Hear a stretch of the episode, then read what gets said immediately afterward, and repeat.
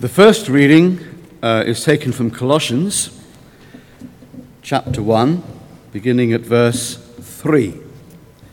And as you see on the screen, it can be found on page uh, 1182 of the Bibles beside you.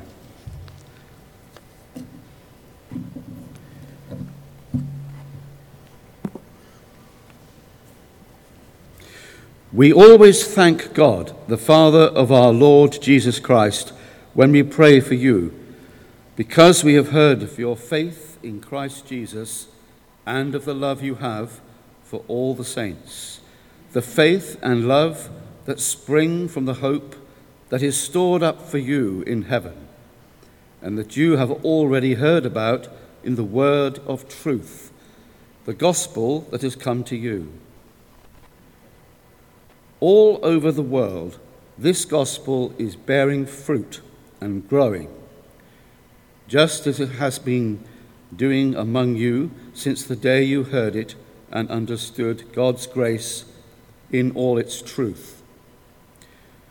You learned it from Epaphras, our dear fellow servant, who is a faithful minister of Christ on our behalf, and who also told us of your love in the Spirit.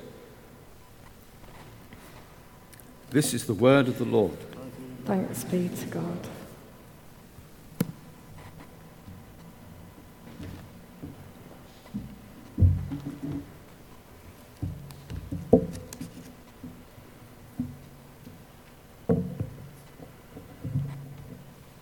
The second reading is taken from Mark's Gospel, chapter 1 verses 29 to 39.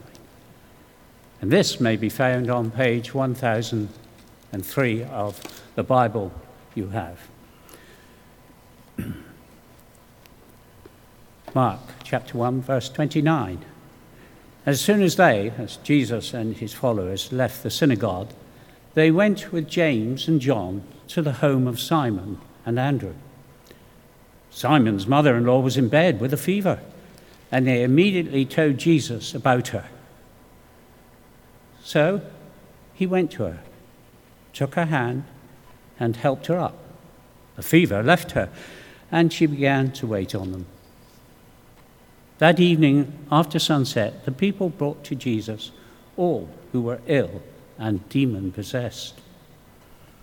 The whole town gathered at the door, and Jesus healed many who had various diseases he also drove out many demons.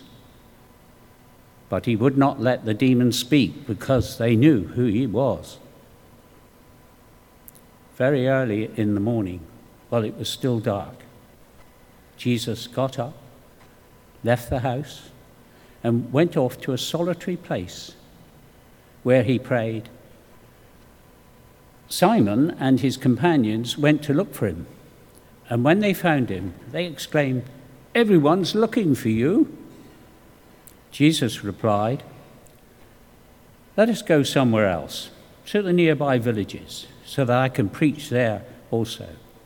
That is why I have come. So he traveled throughout Galilee, preaching in their synagogues and driving out demons. This is the word of the Lord. Thanks be to God. to God.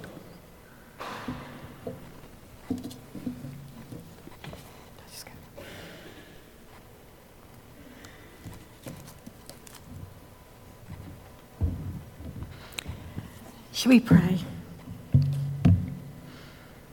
Lord Jesus, we thank you that we can gather together to hear your word, to let it dwell within us and change us. Lord, we pray for our brothers and sisters around the world who are doing the same thing, but maybe in very difficult circumstances.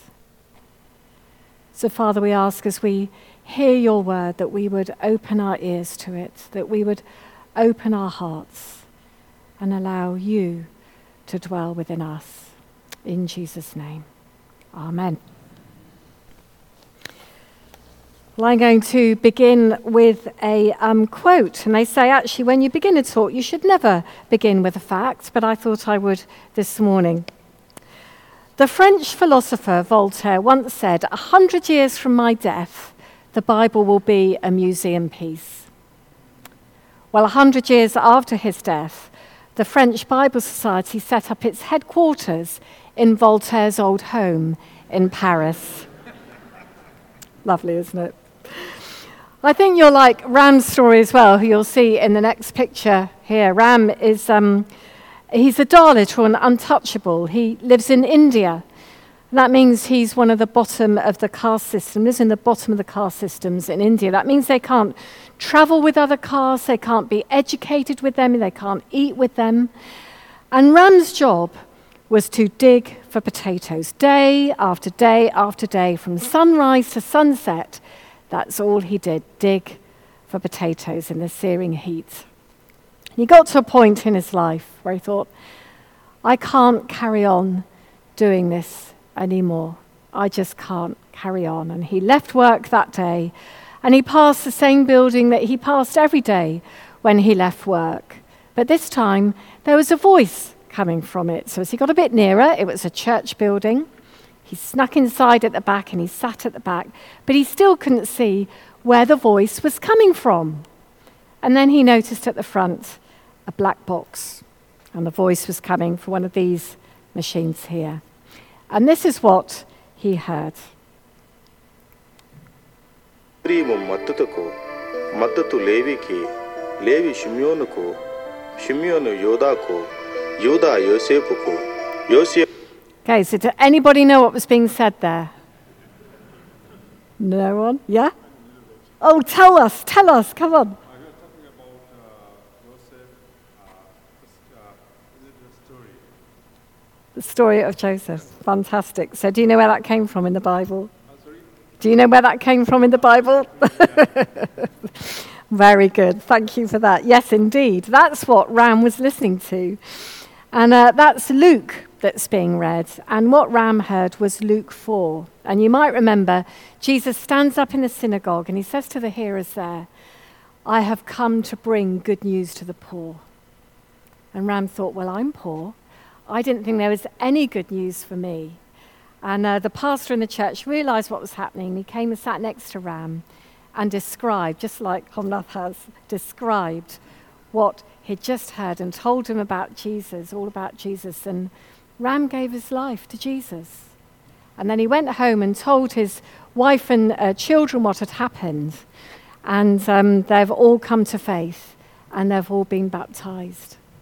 And Ram's life has completely changed. Now he's probably still digging for potatoes from morning till night, but now he knows of how much worth and value he is to his Father in heaven.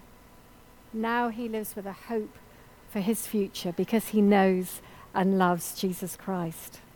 And that's what we're really excited about. That's, what, uh, that's why Bible Society does what it does, because we're on a global mission working around the world, um, offering the Bible, because we believe when people open up the Bible and engage with it and discover Jesus for themselves, their lives can change for good, just like Ram's life, just like my own life, and I'm sure the same story for many of us here. Um, these machines, by the way, are amazing. You can um, plug them into mains electricity, but it's okay if you don't have mains. You can use batteries, but if you can't afford batteries, that's okay. You can bring out this little handle here and wind it up, use it that way. But actually, the way that we all heard it this morning was by the solar panel on the back. It's a solar powered Bible, which means you can use it anywhere around the world. And we have lots of projects that use these proclaimers in different countries. That's how we heard it this morning. I'm just going to spend a few moments uh, looking at the first reading we had this morning from Colossians. If you want to turn to that in your Bible, Colossians 1 3 to 8, that we heard read a bit earlier. Now, the little section um, of scripture that we had uh, read out, I think a good title for that could be The Story of Three Spreads. And so I want us to imagine for a moment that we've just woken up, rolled out of bed, we've gone into the kitchen, we've got the bread out of the bread bin, we've popped it in the toaster, and we go to our cupboard to see what spread am I going to put on my toast this morning. So we've got a choice of marmalade, honey, or marmite. Now, I wonder what is the favourite of St. Jude's. Okay, so who would go for the marmalade?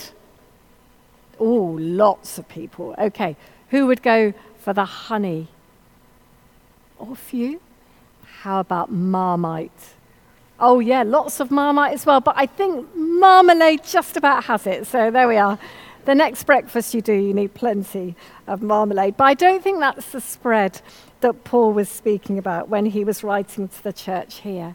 He was speaking about a far more exciting spread, and that is the spread of the gospel. And we read, don't we, in verses 6 and 7 All over the world, this gospel is bearing fruit and growing, just as it has been doing among you since the day you heard it and understood God's grace in all its truth. And you learned it from Epaphras our dear fellow servant, who was a faithful minister of Christ on our behalf. So there's three spreads going on there. There's a global spread. All over the world, the gospel is growing and bearing fruit. And then there's a local spread because he says, just as it has been doing among you since you first heard it. And then the final spread, there's a personal spread.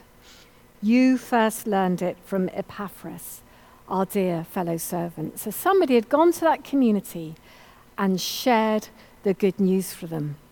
Then it was growing locally and it's growing globally. So we're going to be thinking about those three spreads of the gospel this morning the global spread, the local spread, and the spread that actually starts with us, that personal spread. Um, the, the gospel is still bearing fruit and growing around the world now. I'm really pleased that that's still happening today. Um, we run a program called Open the Book. Are there any Open the Bookers here? Do you do Open the Book? Yes, wonderful. And uh, it's a program where people from the local church go into the local um, school to read Bible stories. And uh, we think about 800,000 children now in the UK, in England and Wales, are now hearing a Bible story read locally at their school through Open the Book, which is really important because we did a survey a little while ago, discovered that 30% of 15 year olds didn't know the Nativity story was from the Bible. So it's really, really important, isn't it? The next generations growing up have the opportunity to hear stories from the Bible so they can make a decision for themselves whether they want to follow Jesus. Another thing to celebrate is uh, the Amity Printing Press in China, probably the world's largest Bible printing press, opened uh, in 1987, been going for 30 years.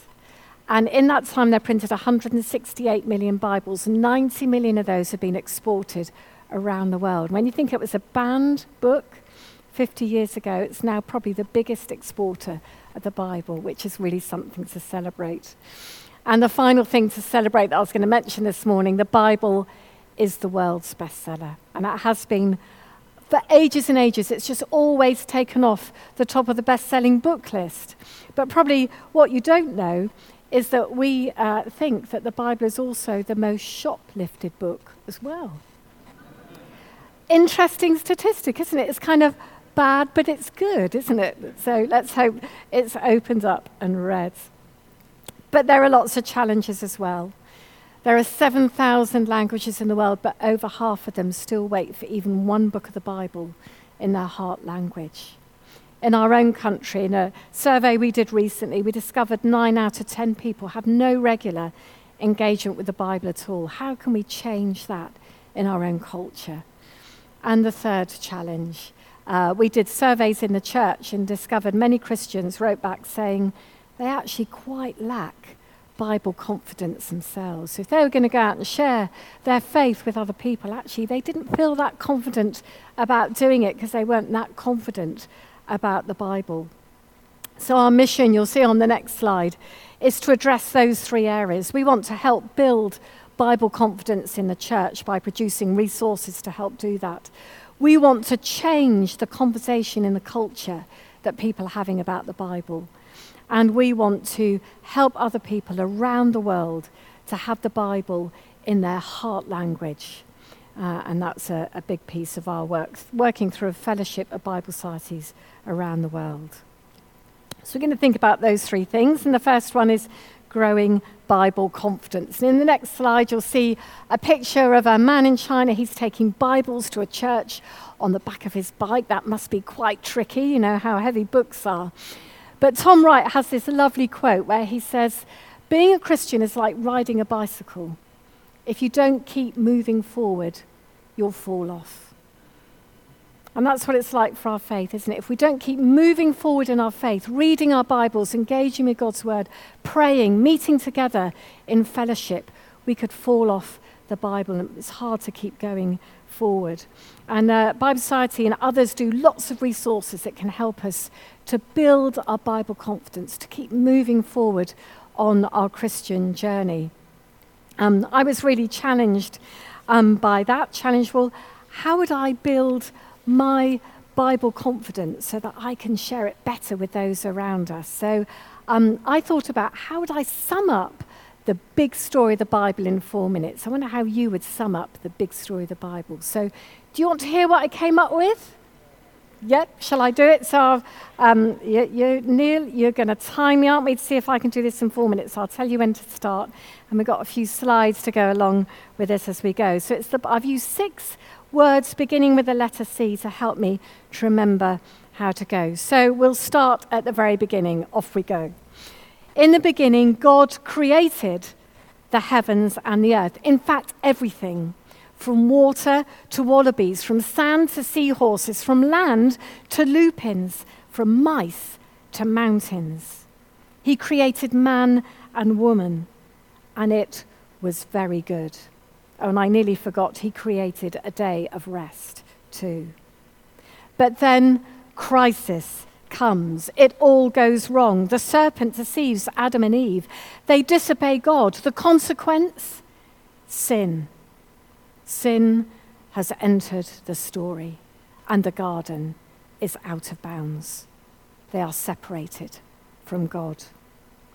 But in the pain is a prophecy, a promise. One man will beat the brokenness by becoming broken for us. But the time is not yet. And God chooses Abraham. And he promises him a family that will outnumber the stars and the sand. And his family become the chosen people, Israel, a nation that God chooses to reveal himself to the world through. And the list of the chosen goes on Moses, Joshua, Samuel, David, the judges, the kings, the prophets. And there is this constant cycle of disobedience, of repentance, God's patience God's forgiveness.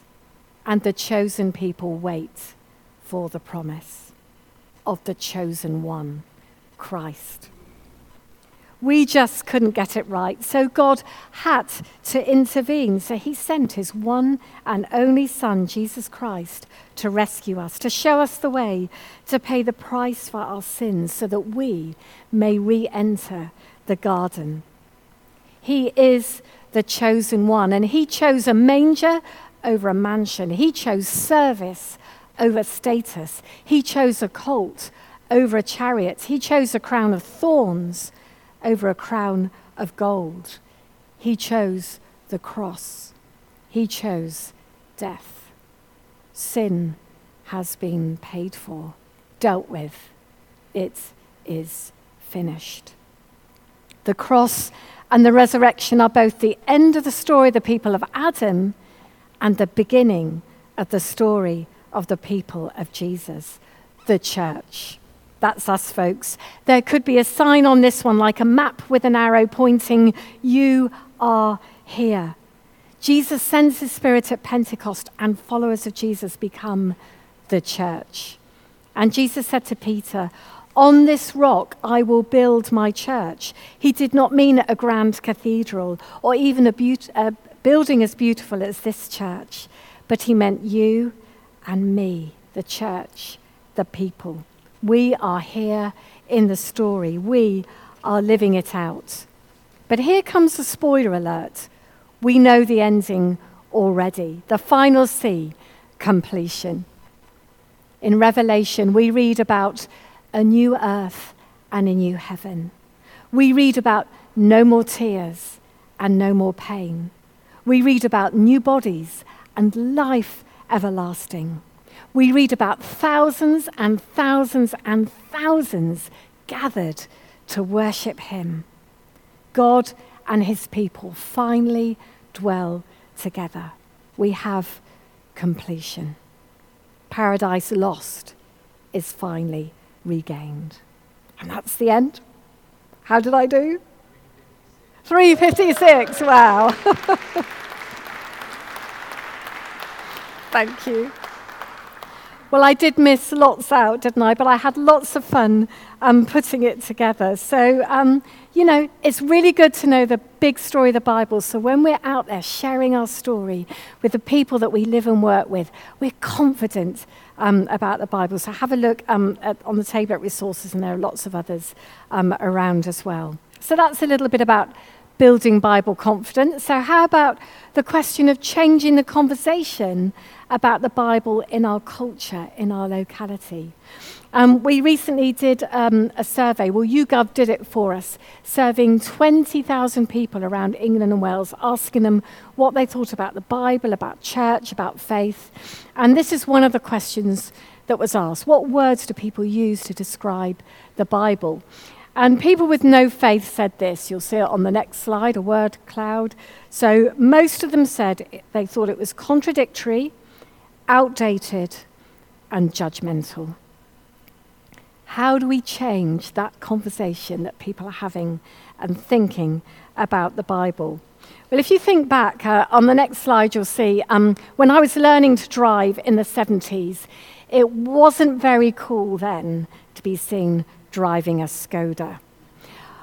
But nowadays, see the next picture, I would feel very cool driving a Skoda. They've uh, absolutely managed to change the conversation about a type of car. So, how can we change the conversation about the Word of God? It can be done. So, things like the next slide open the book that I've already mentioned helping children to read and know Bible stories and enjoy them and work out for themselves what Jesus is saying. Things like in the next uh, picture, you'll see where we went to Brighton Beach and we asked the actors from Wintershall, Jesus and the disciples, to go along handing out 5,000 fish sandwiches.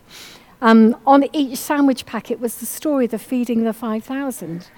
And apparently, Jesus woke up one lady who was fast asleep in her deck chair to give her a sandwich. Don't know where she thought she was when she woke up. but anyway, we did a press release about it. And uh, ITV said, Could we come along? We said, Oh, yes, please. And that evening, uh, they had this amazing story, the Feeding the 5,000. They were talking about it on the news, on TV. And at the end, the reporter said, People came to Brighton Beach today looking for surf and sunshine. Instead, they found sandwiches and possible salvation on the news. Isn't that incredible? So, look at what can happen when you reenact the feeding of the 5,000. Um, we also partnered with churches in Hull to do that as well. And I'll just show you a little film about what we did in Hull because thinking about what you're going to be doing on the 7th of September it could really look a little bit like this. So let's play this film and then we'll move on to the next section. So, can we get the feeding of 5,000 up?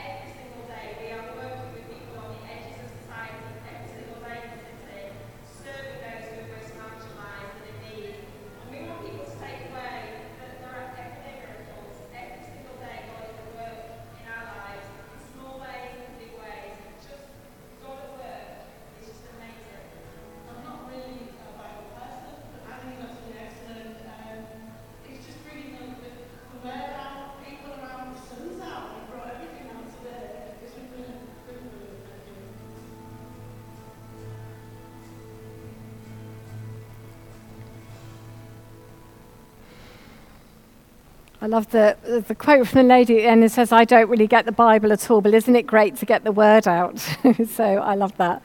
Um, so just think what could happen on the 7th of September. So I hope you get lots more volunteers. Um, we've sent Neil 5,000 pieces of greaseproof paper to wrap up your sandwiches. You've got 5,000 comics to give out. Uh, these were done by the Beano guys. So um, really uh, a really lovely way of helping people to engage with the Bible. So do sign up with Neil afterwards to go and help um, with that project. So just a few little thoughts about how we can change the um, conversation about the Bible in our own communities and culture. So I'm going to finish by just sharing a little bit about the worldwide stuff, helping other people around the world to have the Bible. We work through a network of Bible societies, and you've been wonderful supporters of that work. And so, just a, a few stories to share with you. The next slide you'll see uh, this is a photo from the streets in Aleppo in Syria. And I'm sure we all know about the terrible fighting that's been going on there for many years when ISIS moved in. But what you won't know is that just round the corner from this street in Aleppo is the Bible Society of Syria's bookshop. And they've been full all the time of people asking for the scriptures. And they've been open all but two days through all the fighting. And that's when a rocket landed on the second floor of the building. But it didn't go off. They were able to make it safe and continue their ministry. Places like China that you'll see in the next slide. Something like a million people coming to faith every year in China. So there's a huge shortage of Bibles and of pastors. You'll see the pastor on the next slide um, that my colleagues met. This is Pastor Lou. He looks after 244 congregations. He's been a pastor for 35 years. He's never had a day off in all that time. And he gets up at half past four every morning to pray before he begins his ministry. So we support the training of pastors, and in the next slide, you'll see um, Neil's already mentioned I went out to China a few years ago, getting Bibles, particularly into the rural churches, getting them to Christians. Um, one lady we gave a Bible to, Yan Yu Hua, she's called 78 years old, been a Christian her whole life, and that was her first Bible she received from us that morning. Very, very humbling to do that. And finally, you'll see a picture of some ladies. These are ladies who are being uh, supported by the Bible Society in Jordan. And there we run a big trauma healing project uh, with refugees. We're just launching it in our own country as well, actually. Um, but they're trying to support themselves. The refugees from Iraq in Mosul, and they're making these bookmarks. I've got one with me here, um, using the Arabic letter N. This is a noon. And you might remember ISIS, when they went into Mosul, they painted this symbol on the homes of Christians so that they knew which homes to attack. Well, these ladies are now using this symbol. It's, by the way, it's an Arabic N for Nazarene. They're saying they want to turn it from a symbol of hate into a symbol of hope because they are proud to be called Nazarenes. So I brought a few along with me. So do have a look on the table um, in the foyer. So I've got some of the bookmarks, some Bible a Month leaflets if you'd like to support the work. I've got resources, different cards of resources, and also a children's book about the miracle man. So if you have children that you know that you'd like to pass on the good news to, please help yourself to as many as you like and pass those on. I'm going to finish with two of my very favourite quotes. One is from Charles Colson. He says this The Bible, banned, burned, beloved, more widely read, more frequently attacked than any other book in history. Generations of intellectuals have attempted to discredit it. Dictators of every age have outlawed it and executed those who read it. Yet soldiers carry it into battle, believing it is more powerful than their weapons. Fragments of it, smuggled into solitary prison cells have transformed ruthless killers into gentle saints. And the final quote from Spurgeon A Bible that's falling apart usually belongs to someone who isn't. Shall we pray? Lord, again, we thank you so much for the gift of your word to us. Lord, would you give us a fresh hunger to open it up and read it and engage with it and live it and let it shape us and dwell in us. Lord, would you give us that confidence to go out and share the good news with those that we live with and work with? And Father, we pray for all those who still wait for the Bible around the world. And we pray for all our um, colleagues and missionaries, people we know working around the world to share uh, your good news with those that they serve. Father, would you make it possible for all people everywhere to know of you and of your saving love for them. In Jesus' name, amen.